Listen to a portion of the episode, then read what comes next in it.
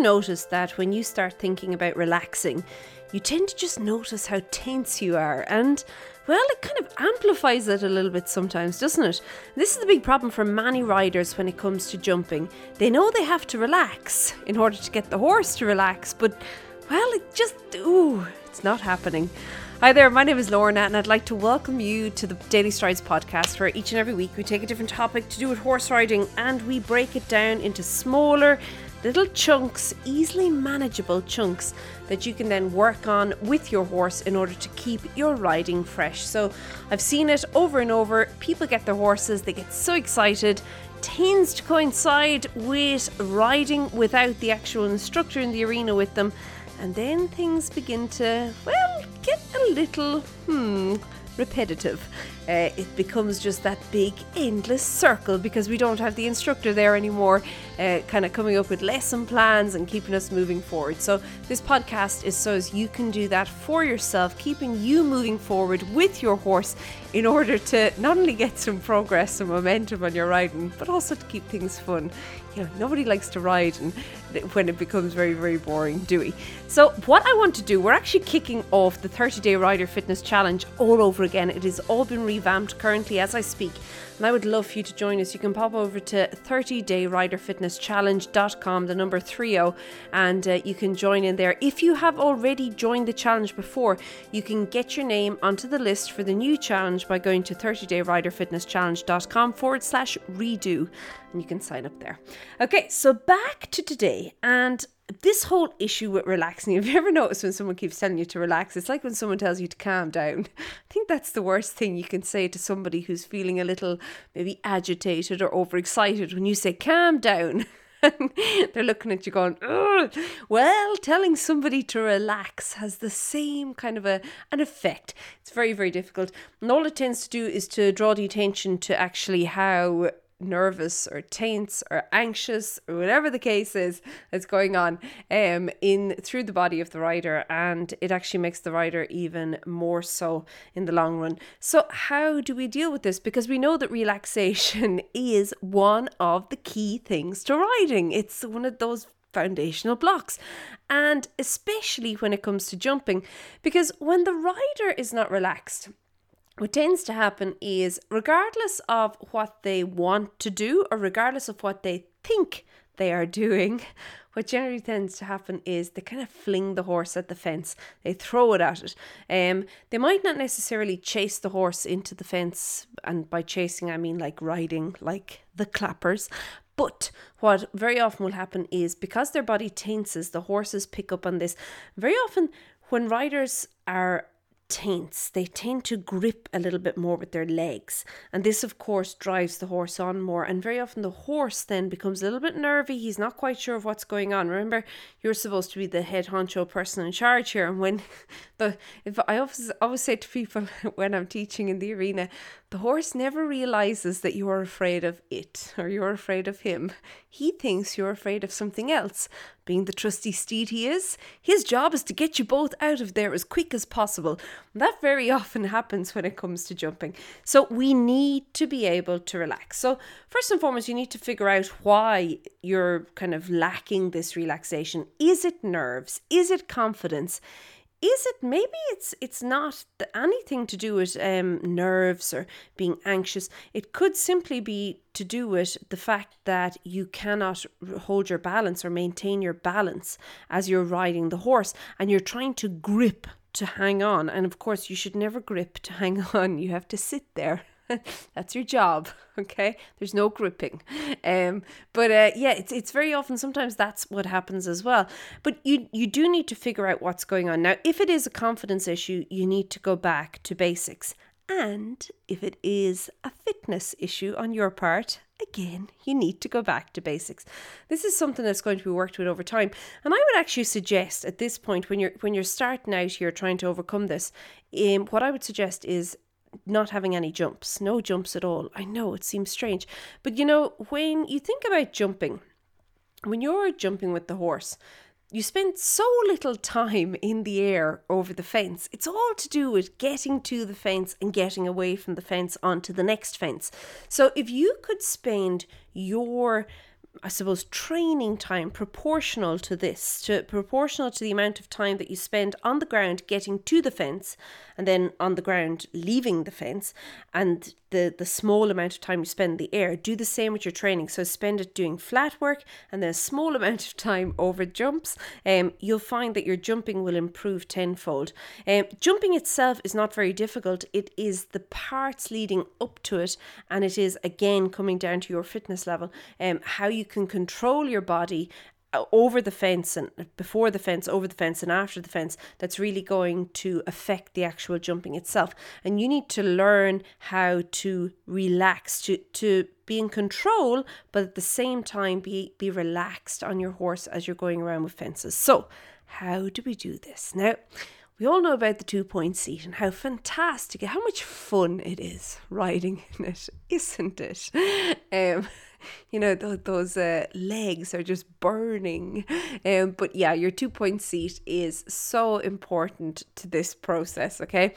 Your two point seat, I think, is important for two reasons. First of all, it allows you to begin to notice how balanced you are in the saddle. Okay. So when you're in the two point seat, and you know, two point seat's lovely because you can work on it in walk, trot, and canter. But when you're in it, you're basically balancing yourself. That's the whole aim of the game here. You're not depending on the reins, you're not depending on the saddle, you're not depending on the mane, you're not leaning on anything, you're not holding on to anything. You're really and truly just balancing yourself in order to stay with the horse. And in doing so, your body begins to realize where it has to be in order to remain balanced. Not only that, your body begins to make small adjustments along the way in order to remain balanced. Okay.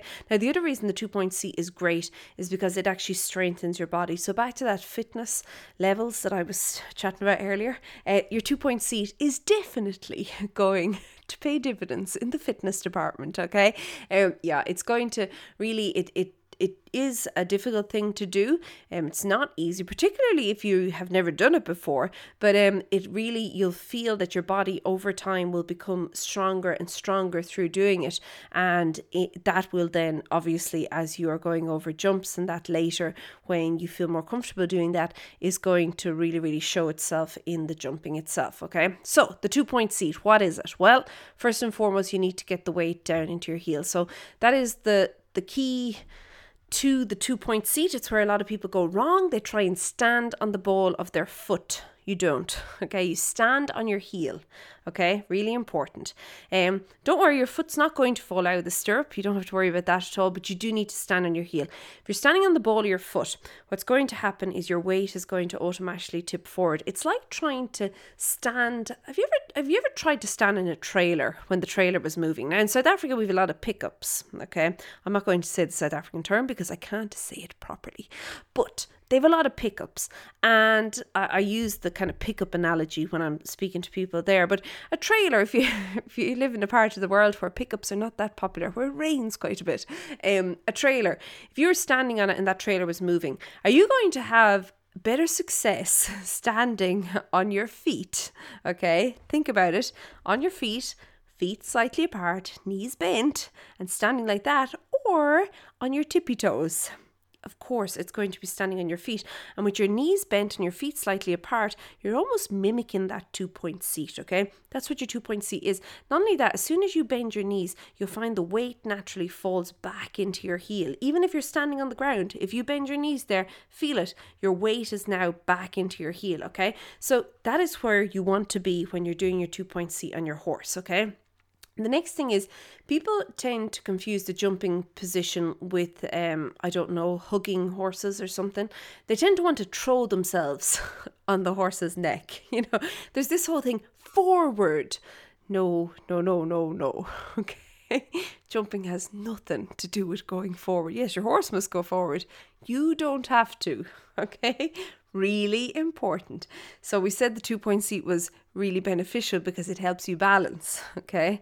That's the, that there is key. You have to balance. You can't do that if you're lying on your horse's neck. So what you need to do with your two point seat is think of it more as being back. So as you're standing there on your legs, you're on your heels, knees nicely bent, okay? You're going to go back with your bum. I want you to think about reversing your bum. Now, obviously, not a whole lot, but the reason you want to reverse your bum is because you then want to come down with your upper body, okay? So it's a back with your bum, down with your body. And you'll find that your bum balances your upper body, okay? It's like a weighing scale. So they're going to balance each other. How how low or how down your upper body um, comes down will depend on how much back your bum is going to go.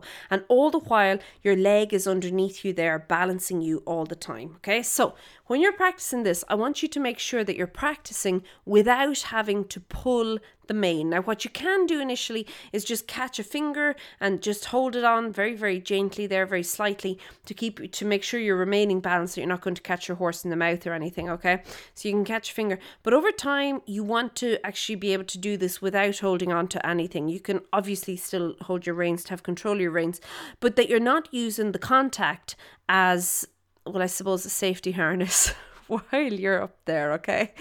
That is not the point of the reins, okay? Very important.